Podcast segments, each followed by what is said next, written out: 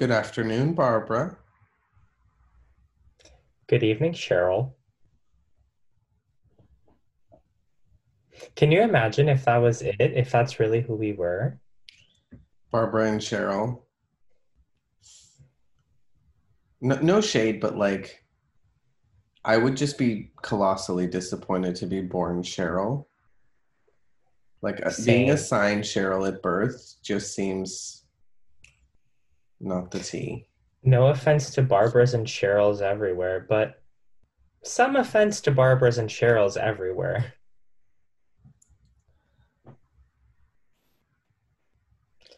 Um, another name that comes to mind uh, alongside Barbara and, Cheryl is Karen, which I think is something we've discussed on the show literally last week.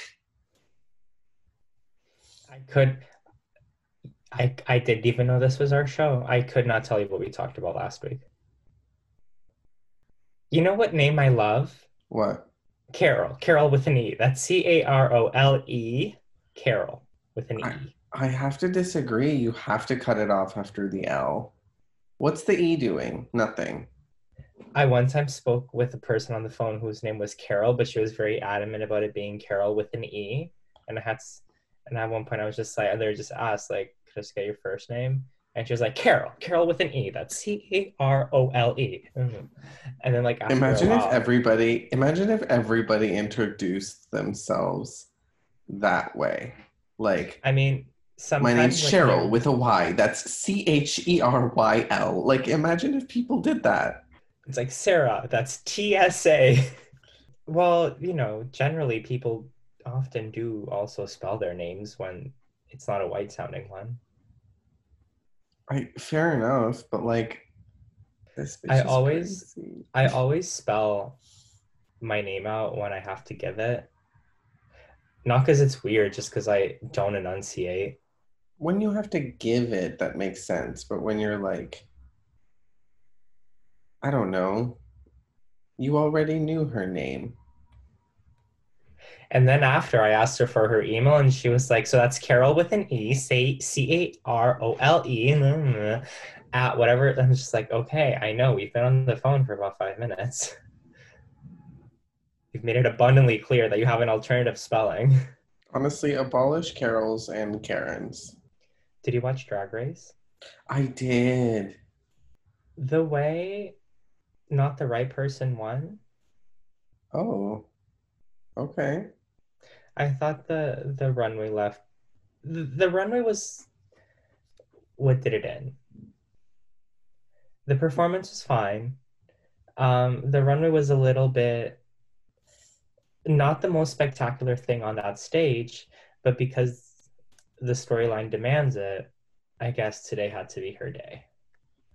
I mean, I think that the winner had an outfit that was like a perfect synthesis of like showing off themselves, like craftsmanship and like drag that I thought it deserved the win.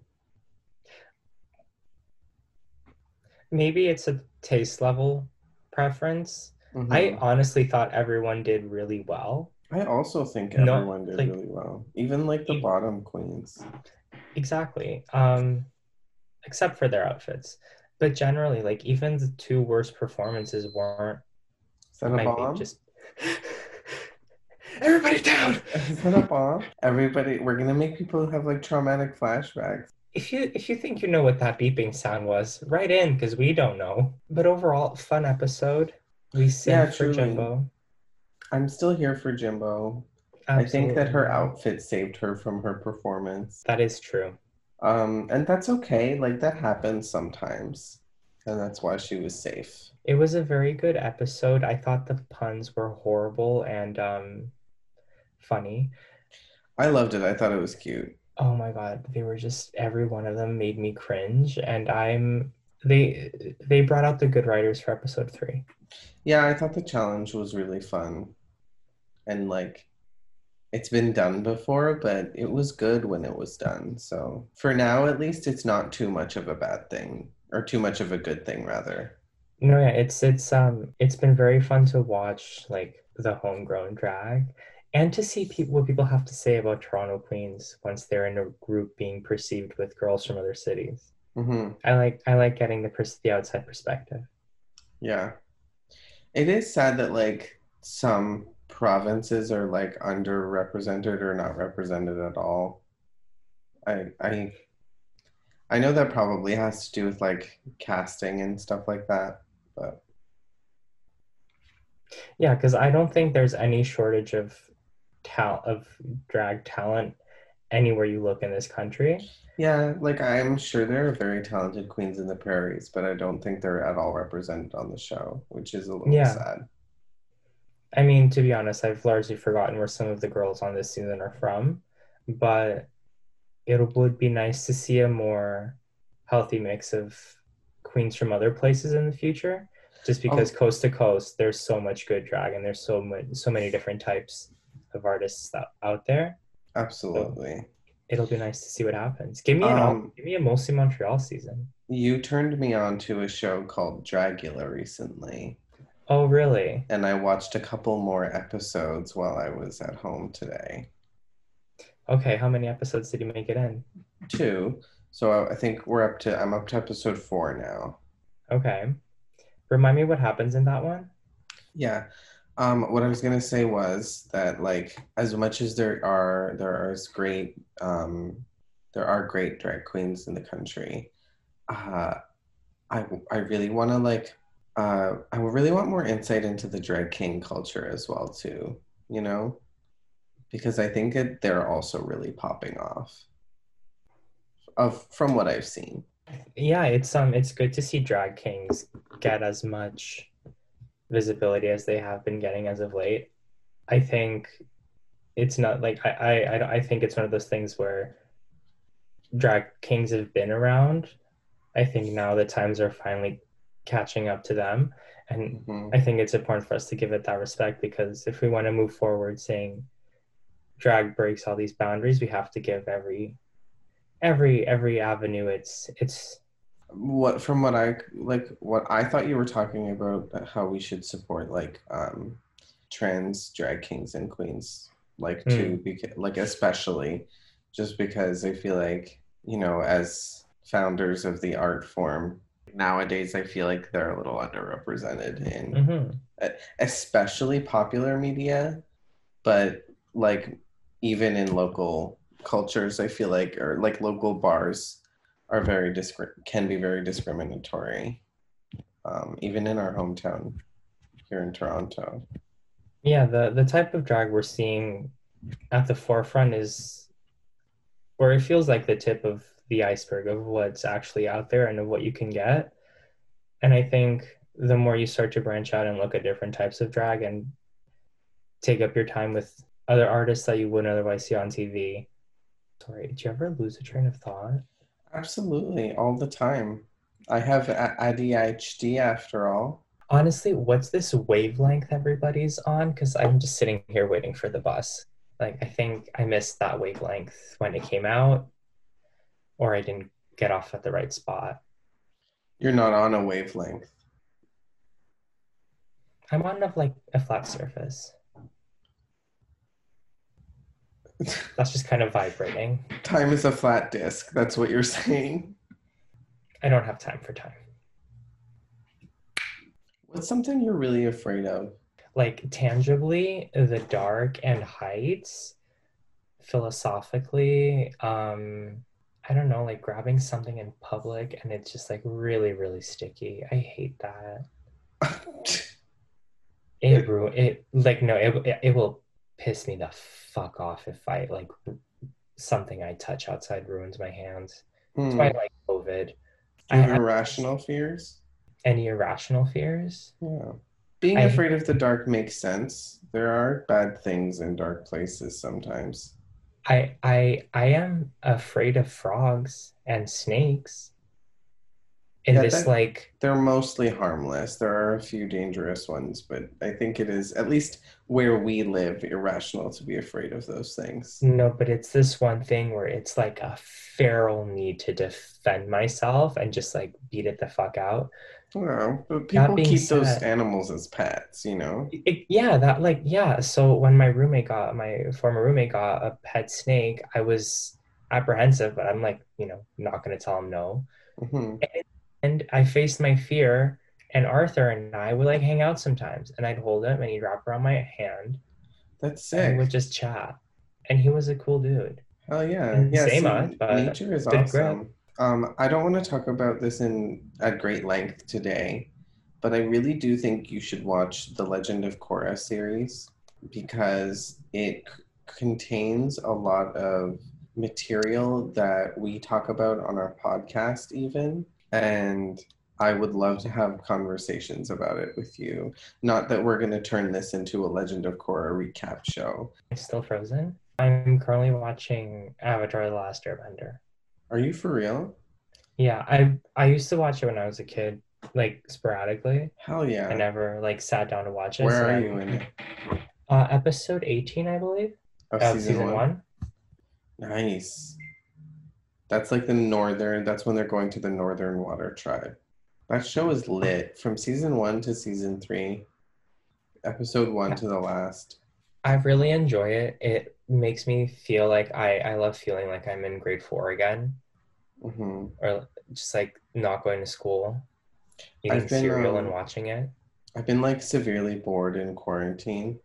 So I've been like intensely over analyzing The Legend of Korra while I've been watching it to like an annoying degree that nobody should do with a children's show. But that's the beauty of children's program or just like media for children in general because it's not it's never just fluff. You it, it I think it's harder to write for kids because if you have to know how to pack a lot into a Mhm, digestible spoonful. True. So I, I think hats off to people writing kids shows. I mean, The Legend of Korra is definitely one of those like in air quotes, I guess, like kids shows. Like it's produced by Nickelodeon, but it's definitely for like the Last Airbender audience that grew up. No, absolutely, yeah. It, it like I, I haven't seen it yet, and I'm going to watch it after I finish Avatar. But I, I it looked like on Tumblr and on Twitter when it was out, people who had been fans of the series before it were just getting their life from it. The villain of the third season is like this anarcho-fascist, which is an oxymoron. You can't be an anarchist and a fascist at the same time. Yeah, that's the unfortunate part of children's programming where like they can sort of get away with pushing agendas a little bit Yeah. more under the radar. Absolutely. Yeah, there's I have one big problem with the show, but all in all, Legend of Korra is like lit. What's your big problem with it? Essentially, the show produces it, it, it provides a premise, which is like the world is in constant chaos and it is the avatar's goal slash um, imperative to maintain balance in the world. Like that's why the first avatar was created or not created rather but created himself as to sort of be this arbiter of balance among the world and there is a level of spiritual authority assigned to the avatar and the world that like the avatar the last airbender and the legend of korra take place in right is different from our world, but Legend of Korra is more similar to our world than The Last Airbender. Legend of Korra specifically has capitalism, uh, industrialization, uh, is starting modernization. They have telephones, they have cars, they have airships, they have tanks, like they have um, machines of war and money, like a system of um, exchange and economic you know, um, an economic system of capitalism. Right. And so the Legend of Korra is much more similar to our world in that sense than Avatar The Last Airbender, which is mostly like uh, smattering of nations that are organized in different ways, where the Earth Kingdom is like this sort of feudal, I guess, kingdom with lords, and the Air Nation are nomads, and the Fire Nation is a monarchy as well, and all that stuff, right? Yeah, it gives you like early stage of a Civilization 6 game. That's pretty much. Uh, that's dead on.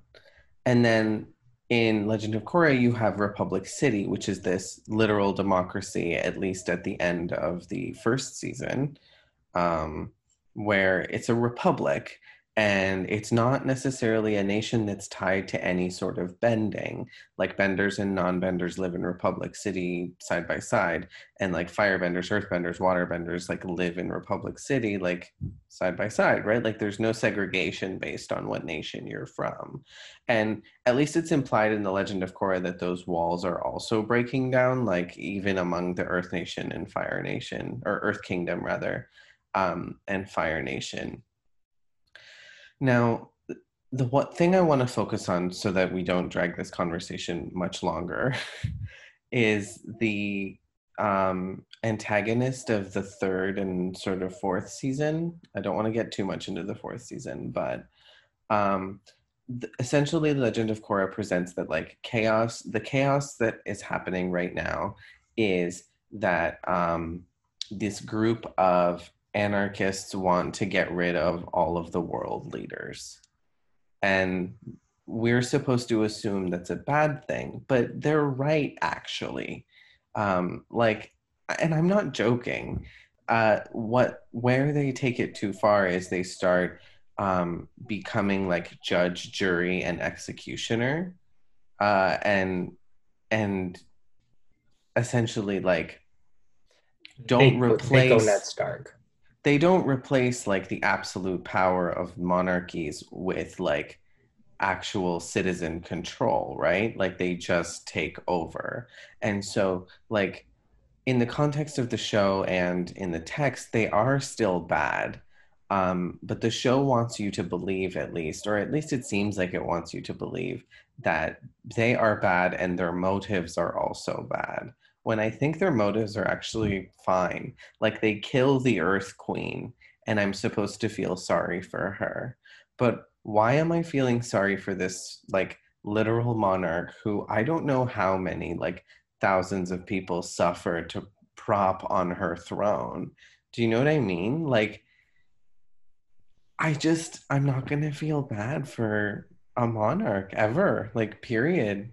Yeah, I don't want to ask too many questions because I don't want the spoilers, but you do raise the point, and it's where it comes back to just projecting the general values mm-hmm. that we mm-hmm. have regarding enforcement and how it's like indoctrinated in these shows and it's and like and and there's not ever a whole lot of time spent on the other side of it yeah the and that's thing, okay the other thing I will say about Legend of Korra that I do enjoy though is that it um, pushes this narrative of having a relationship with the with land, like with the land that you're on, that I really appreciate. Um, that like no other show really does. Like the show really emphasizes like having a respect and reverence for um, the natural world and like the natural order. So it sounds like it's a TV show that's stood up against time. It it was it it didn't um, finish that long ago, but it sounds like it's still relevant. Yeah, I think it's um I think all in all it's wonderful. Like it's absolutely worth everyone's time, but just like any media, you should approach it critically. Absolutely.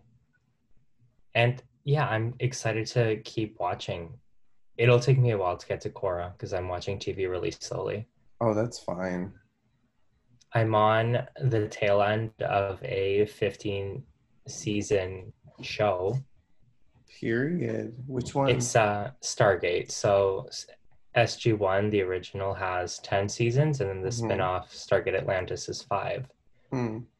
And Are there only two? I thought there were more.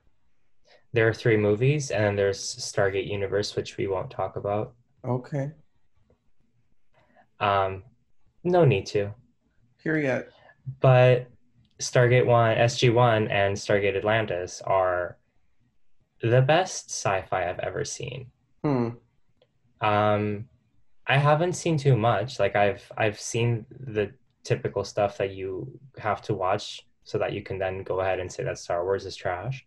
Mm. Um, but this this is it. It's um, based. The premise is using the power of wormholes to explain to explore space. And there's Yeah. these gates on different planets, and each gate has like a phone number essentially. Mhm. you dial They're a like all on a track. Oh yeah, it's a whole network. It's like a social network for aliens. It's like Cool. interdimensional So it's Uber. not actual people in the show. It's like an alien race that looks like people. Well, this this the show follows humans on Earth hmm as they discover the Stargate and how to use it, and as they're traveling to other worlds and discovering what's out there in the galaxy, That's cool. You know what and though? just That makes sense to me. Like the only way we can travel across the stars is with like portals. Because like like travel in a ship just would take so long. Too I long. don't understand. Unless we can literally travel faster than the speed of light, which like science tells us at least for now is not possible. but if you have information to say otherwise, please write in. Absolutely. I am by no means a physicist of any kind. So We are just two simple village women, riddled with bewilderment. But yeah, Stargate is the best sci-fi you could ever watch. It's like a space opera, but not as Ooh. not as not as dramatic. Mm. I will give it a. I will check it out. I'm about to finish season four of Korra, so that's what I'll move into. That's all I'm giving you because the specifics would be far too deep. But trust and believe in in the writing of good like Canadian. It's it's like a half Canadian show Mm. filmed in BC. Oh, sick. So I have some sad, as you, this is sad news that you already pro- heard, but I, I'm going to talk about it anyway. hmm The Beaver announced that it's closing down. Oh yeah. Can you explain to the the the listeners at home the beaver?